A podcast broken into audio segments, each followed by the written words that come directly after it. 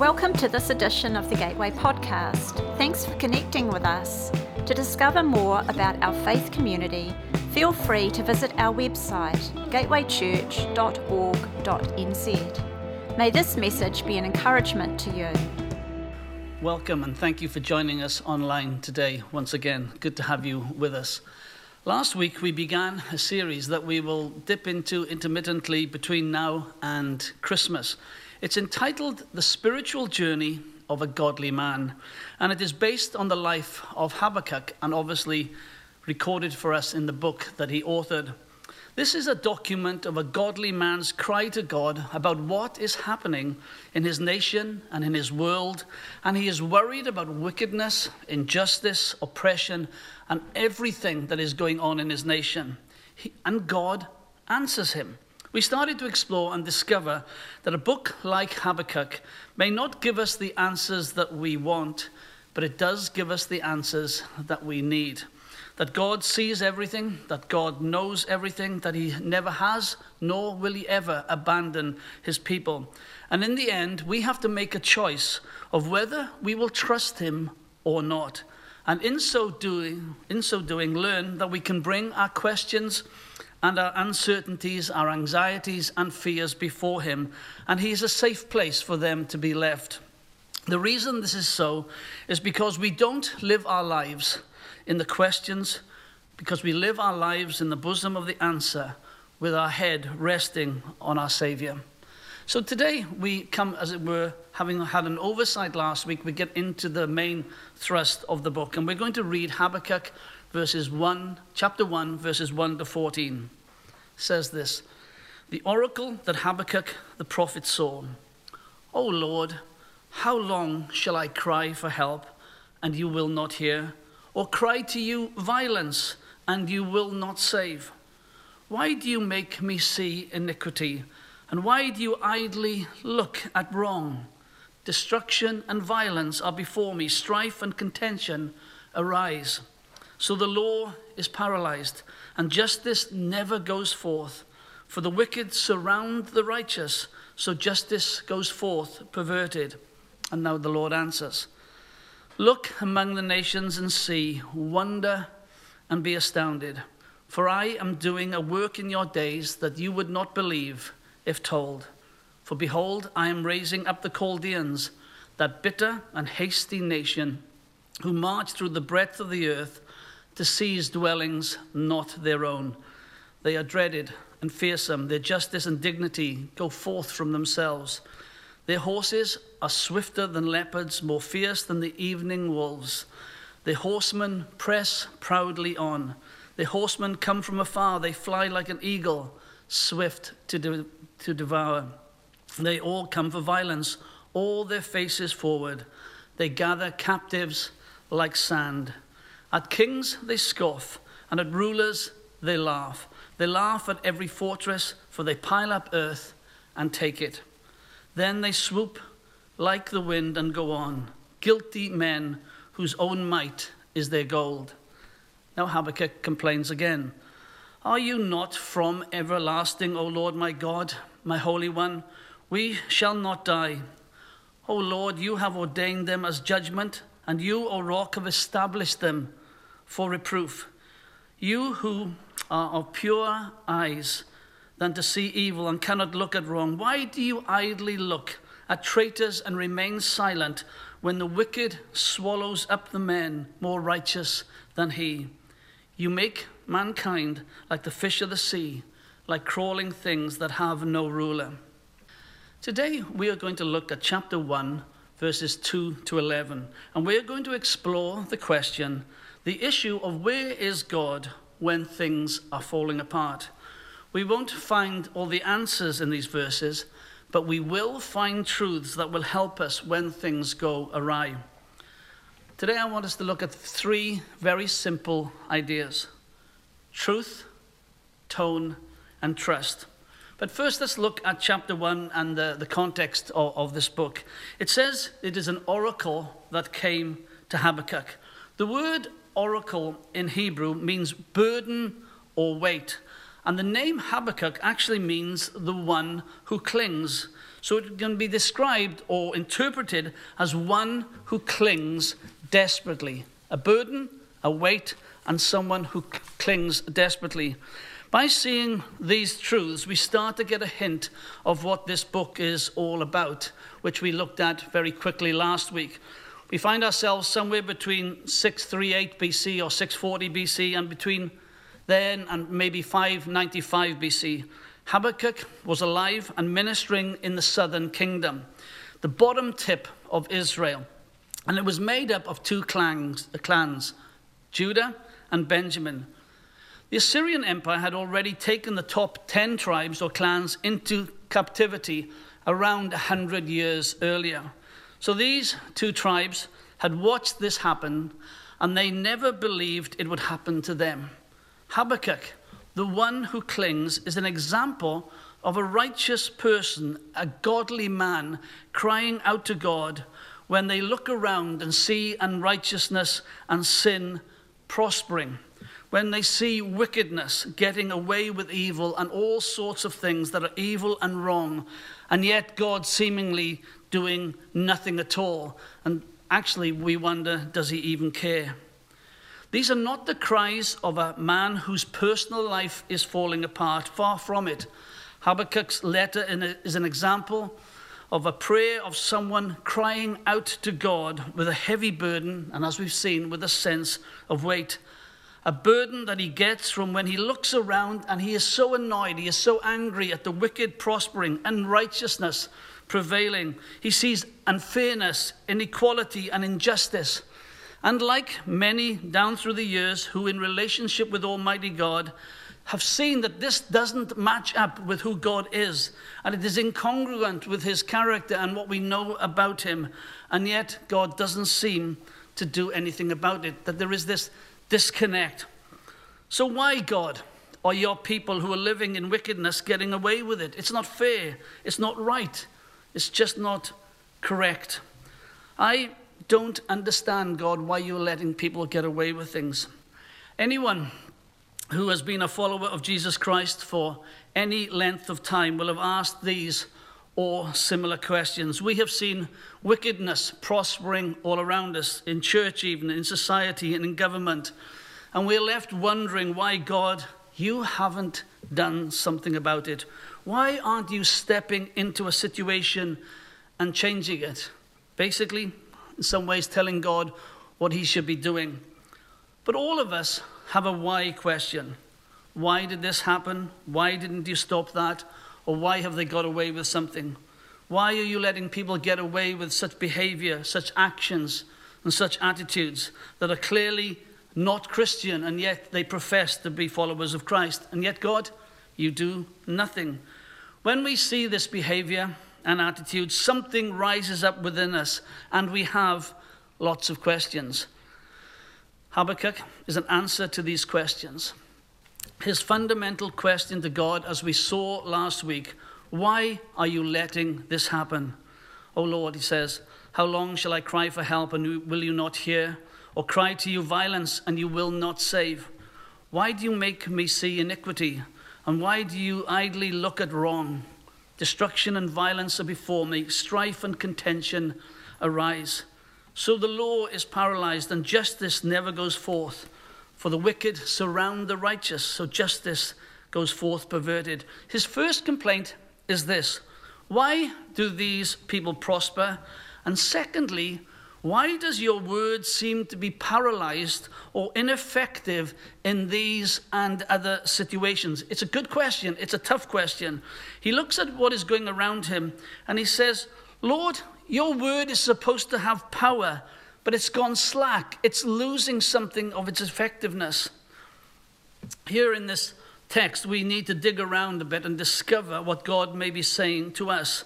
You see, Habakkuk lived in a season when the southern kingdom had just gone through great reforms. We could even call it a great revival. Just a few years earlier, under the rulership of King Josiah. Josiah, after many, many bad kings, was a good king, and he renewed their commitment to the Lord. He had broken down and taken away their false idols. He did an incredible job of removing the evilness from the land. Not all of it, but most of it. If Habakkuk is alive and ministering at the end of Josiah's reign and at the beginning of the next king's reign, which we are almost certain that he is, it means that in only one generation, the tribes of Judah and Benjamin had gone backwards. They had gone away from God. From great revival, they had gone away in just 40 to 50 years. Habakkuk probably lived and walked and talked with and met with people who remembered what God had done in those days and had moved upon the people's hearts. So, in this period of only 40 to 50 years, the people of God have been moving away from truth, moving away from God's uniqueness and his claims, and it's upset him. So, whilst Habakkuk is asking a very important question, he probably already knows the answers. He says, Why are you letting the people get away with it? And God could easily have pushed back and said to him, Well, don't you think I have been watching my people walk away for 50 years and you don't think it deeply hurts me?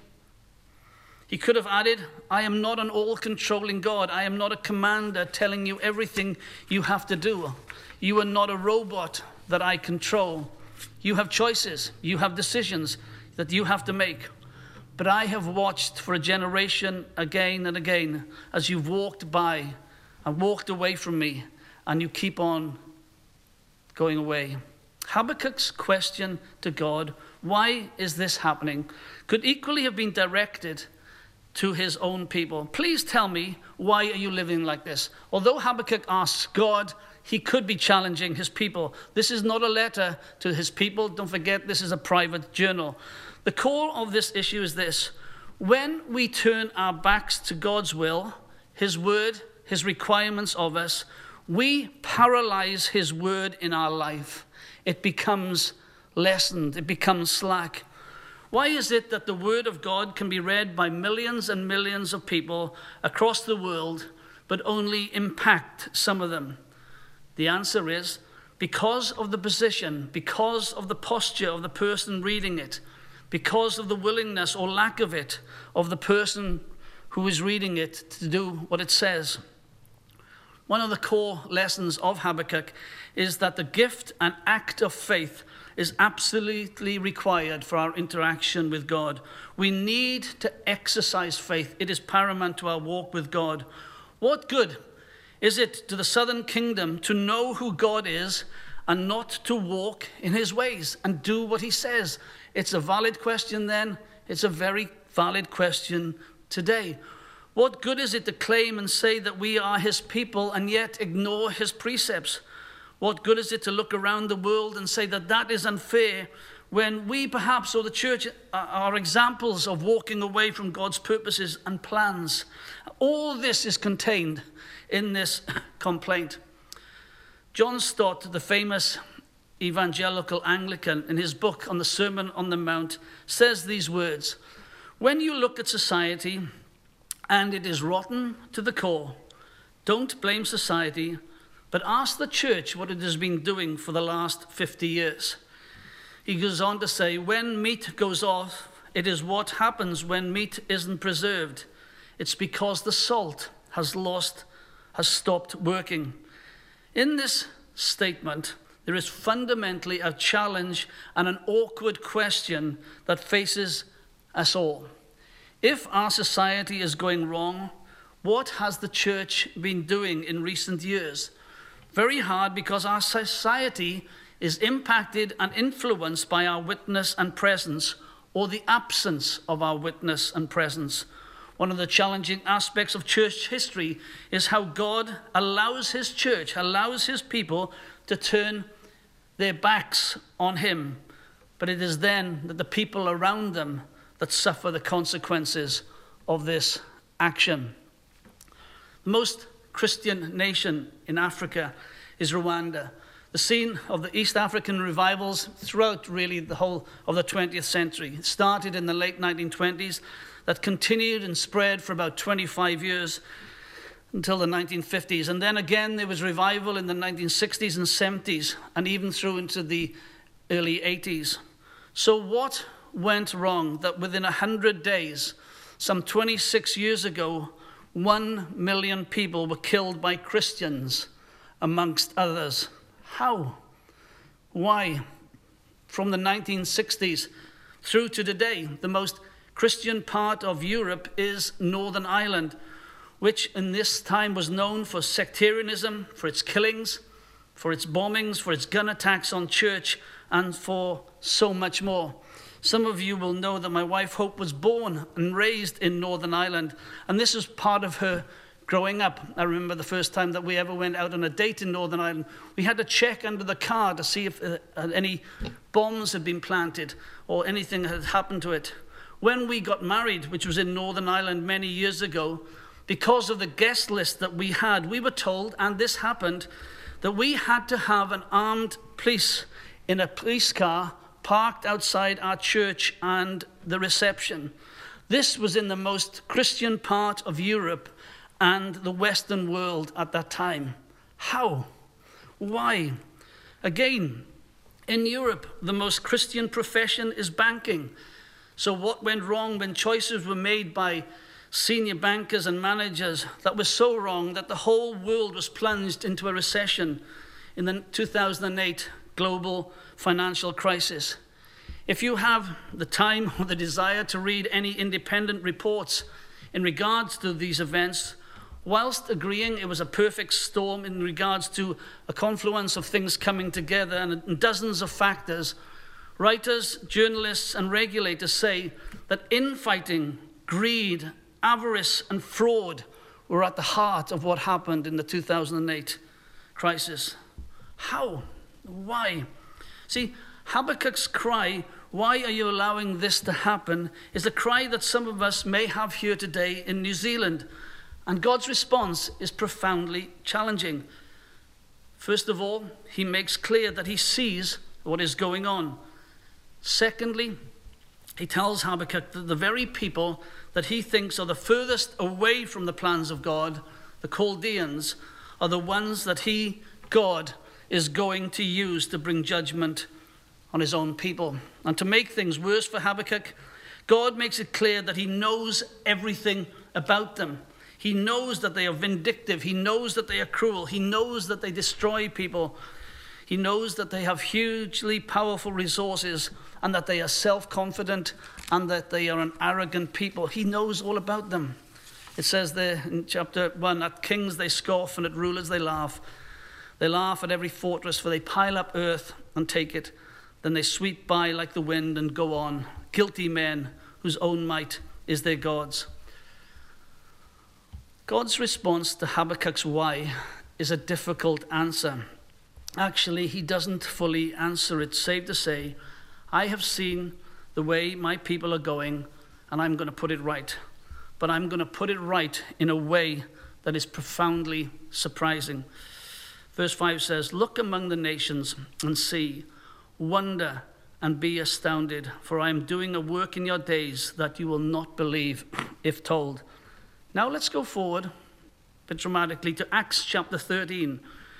Acts, um, the new apostle Paul and Barnabas are in Pisidian Antioch, and Paul is reasoning with the Jewish people in this city. He's reasoning with the Jewish people about Jesus Christ, the Messiah, and all that has happened and all that was there. But his congregation, as it were, is Jewish. He sets out a whole range of arguments of God's purposes and plans from the Hebrew Bible to show them and to teach them that Jesus is the Messiah. And then he says in verses 40 and 41 of chapter 13 Beware, therefore, lest what is said in the prophets shall come about. Look, you scoffers, be astounded and perish, for I am doing a work in your days, a work that you would not believe, even if one tells it to you. It's the same quote from Habakkuk chapter 1, verse 5. In Habakkuk 1, verse 5, God says to Habakkuk, in reply to his question, Why are they getting away with it? God says, They're not. You will be surprised by my answer, he says, and my answer is coming, and I am going to use the very people who oppose you, who you do not like, to bring judgment through my hand. Paul uses exactly the same phrase in Acts 13 to the Jewish believers that God is going to do something profound through the Gentile world, that they will see it, they will look at it, and the Jewish people will not begin to understand it. It's exactly the same wording, but slightly said in different ways. Here's the point the answer in both contexts is unexpected. It's not what they expected to hear. It is not what they wanted to hear. It's contrary to what they had culturally come to expect. Something we need to learn and expect in our relationship with God is that He will move and He will do something completely different very often to the ways that we expect that He will.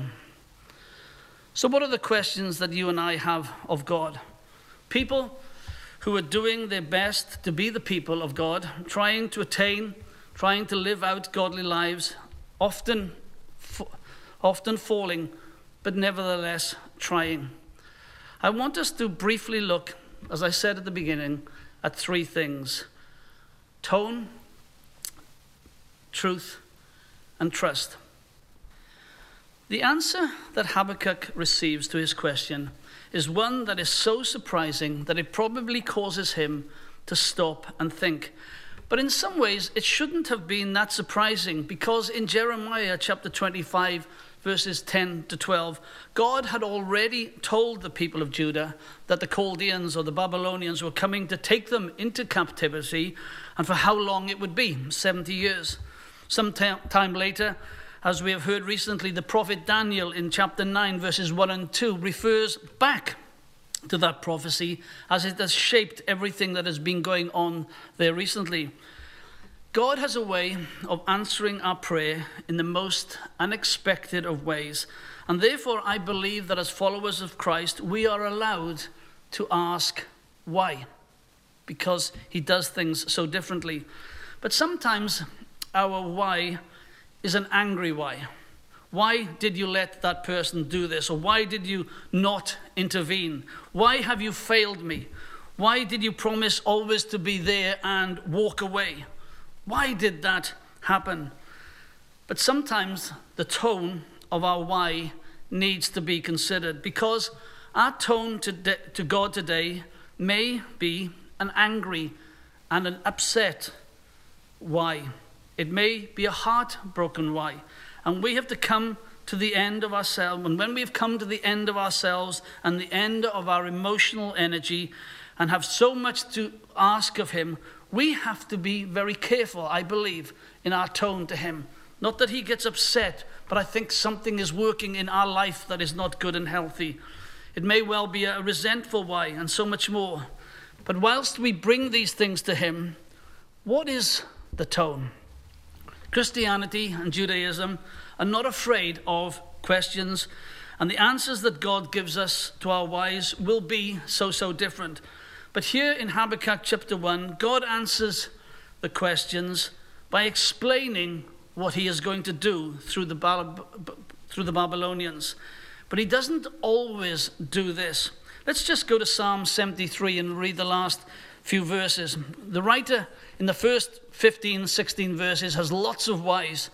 And then he picks this up and says this But when I thought how to understand this, it seemed to me a wearisome task until I went into the sanctuary of God. Then I discerned their end. Truly, you set them in slippery places, you made them fail to ruin. How they are destroyed in a moment, swept away utterly by terrors, like a dream when one awakes.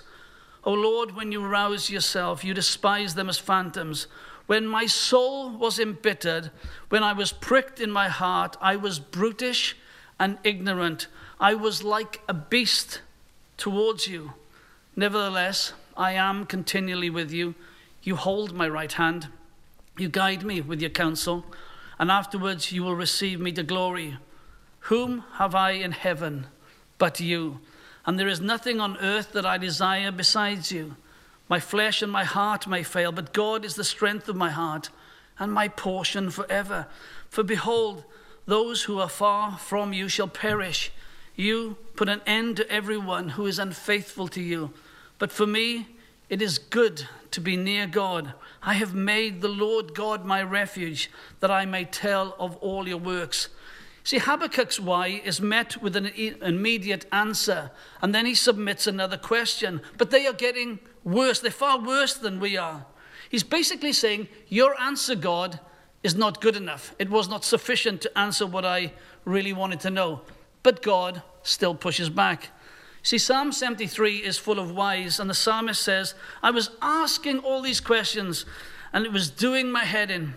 But it is only when I went into your sanctuary and I beheld your glory and remembered that you put all things right in the end that I was able to do, to deal with my why. When I remember this, I made a choice, the psalmist said. I chose to remain with you rather than walk away from you. This is exactly what Habakkuk gets. This is what the psalmist got to. This is the place that we, as the followers of Christ, have got to get to with life's questions. Whatever answer we get or we don't get, if we get an answer that, ans- that satisfies us or not, that we say, I choose to remain with you rather than to walk away. It is a choice. There is a story of the followers of Jesus, and when he talks about suffering and struggling and hardships, it says, Many left him, and he turned to his disciples his closest friends, and said, So will you leave me too? And Peter says, To whom else can we go? You alone have the words of eternal life. What tone is our why? And I would like to suggest that we need to be careful of our tone with God. Perhaps some of us here today have lives that are constantly full of whys, and that is okay because He can handle them. But what is the tone? That when our whys, when they become the only way that we really talk to God, and that they are the only form of conversation with Him, that they, they, our whys constantly drip from our mouth. Why, why, why? When this is the place that we live, this, when this is the place where no answer will suffice because the why is just another way of saying, I resent you for the way my life has turned out and what you have allowed to happen, something needs to change. Something has to break. I want to talk a little bit more about tone and ask the question when God answered Habakkuk's questions, how do you think he sounded? What was his tone like? Most of us have seen the film The Wizard of Oz, and especially the moment when Dorothy the Tin Man, the Scarecrow, and the Lion, and of course Toto come face to face, as it were, with the Wizard of Oz. They came into his presence and they have questions. They want a heart, they want courage, and so on. And he thunders back at them, and they are all scared and they are all shaken. And then we know how the story develops. But I think this is very often how we think God answers when we ask Him why. And perhaps it is so second nature to us that we haven't stopped to think that perhaps He has a different tone. If you were to come to Don and I and to ask the question, Oh, why did you let so and so or something happen at Gateway? And we answered, Well, we're the pastors, we can do whatever we want. Well, A, that wouldn't be right, but what's that tone going to do for our future relationship? Not a lot. In fact, it's probably going to end it.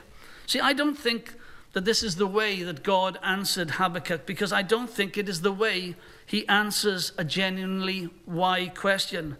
See, when Job lost everything and he questioned God in chapter 38, the answers began to flow. Where were you when I formed the mountains? Where were you? And so on. Do we have in our imagination that God's answer was a thundering answer, like the Wizard of Oz behind the screen? How dare you ask, where were you when this was happening? But what if, if it's more like a father's answer that says, Son, where were you when I made the earth? Where were you when I put the stars in place? Where were you when the dawn breaks? A loving, kind, compassionate, personal, intimate tone of voice that I believe he has for each and every one of us. His tone is not driven by anger, but it is driven by a profound sense of his sovereignty and his compassion. And this may not be good, a good enough answer for some of us for where we are at right now. But the tone of God's answer to a genuine question is never angry, It is never aggressive, prejudiced, or downright get out of my way. His answer is driven by his compassion for us. You know, there might come a moment when our why question is met with a strong answer, and he may ask, Why are we talking about this again? Why are we back on the same subject? Surely we have gone over this time and time again. And I know that you are not receiving the answer you want, but you are the receiving the answer I want you to have. But even then, his tone will be kind and gentle. Let's be careful that we don't cultivate a tone around the voice of God in our doubts and in our questions that make him a tyrant, when in reality he is a father and he knows the bigger picture, which is hard for us to understand. So his answer comes back about the Chaldeans, and there is a truth here that Habakkuk has to hold on to. The truth is this you don't know, God would say, that what I am doing. You don't know my overarching purposes. You don't understand how I'm engaging with people here, and you are angry with me because you can only see part of the answer. But I see it all.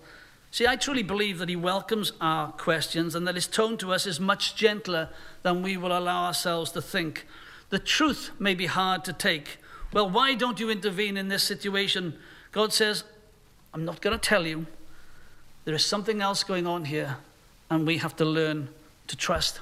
Why didn't you get me that spouse, that partner? Why didn't I have that child? Why has my life been like this or ended up like this? You know, I can't answer those questions as a pastor, but somehow I know that God does not make mistakes. Why did they have to die? Why did they have to suffer? He does not make mistakes, and He does see the big picture. And that's not just blind faith, that has to be a place of seeing faith and trusting faith. God's answer back to us is often perhaps less than we want Him to say, because in the end, he is drawing us into a place where we have to trust him. One of the central themes of this book is not simply asking questions, it is learning to trust. If I were to ask the question, where in Scripture do we learn that the just shall live by faith? I reckon that most would quote Romans 1:16 where Paul says that the just shall live by faith. But this would be only true in part for actually it is from Habakkuk that we learn that the just shall live by faith. Chapter 2, verse 4 and 5 says these words And the Lord answered me, Write the vision, make it plain on tablets, so he may run who reads it. For still the vision awaits its appointed time. It hastens to the end, it will not lie. If it seems slow, wait for it. It will surely come. It will not delay. Behold, his soul is puffed up. It is not upright with him, within him, but the righteous shall live by faith. Questions of why go together with living a life of faith. Tone. What does God sound like in our heads? Truth. Whatever the hard thing He may be saying to us or asking of us today, this truth we know He never lies. And trust. Trust in the end is what we believe about God. One of the most repeated phrases in Scripture is this God is good, and his love endures forever. Today, I don't know where we are all at in our lives, or what we are going through, or what we're facing at this time, but I would like to ask us a question To whom else can we go? Who else has the words of eternal lives, of eternal life. Choosing to live by faith and not considering the alternative says, I am making the choice that says, I am coming to you and to you alone. And in that sense, I will trust and I will believe in you. Sometimes I think that as Christians, we require faith to be certainty, when by its very nature, it isn't. Faith hears the tone of a God who loves us, holds the truth of a God who knows us in our situation, and trusts despite what is going on in our lives. Thank you for taking time out today. Let me just pray. Father, we thank you for your word. Father, we thank you that you are a God who is alive and wants to interact with us and wants to communicate with us. Father, we thank you that we can trust your character, that we can rely upon who you are and what you say. Although we do not see the overall picture, we do know that you are a God who is in control, and we thank you for that. In Jesus' name and for his sake. Amen. Thanks for listening. If you'd like to know more about our faith community, feel free to visit our website gatewaychurch.org.nz.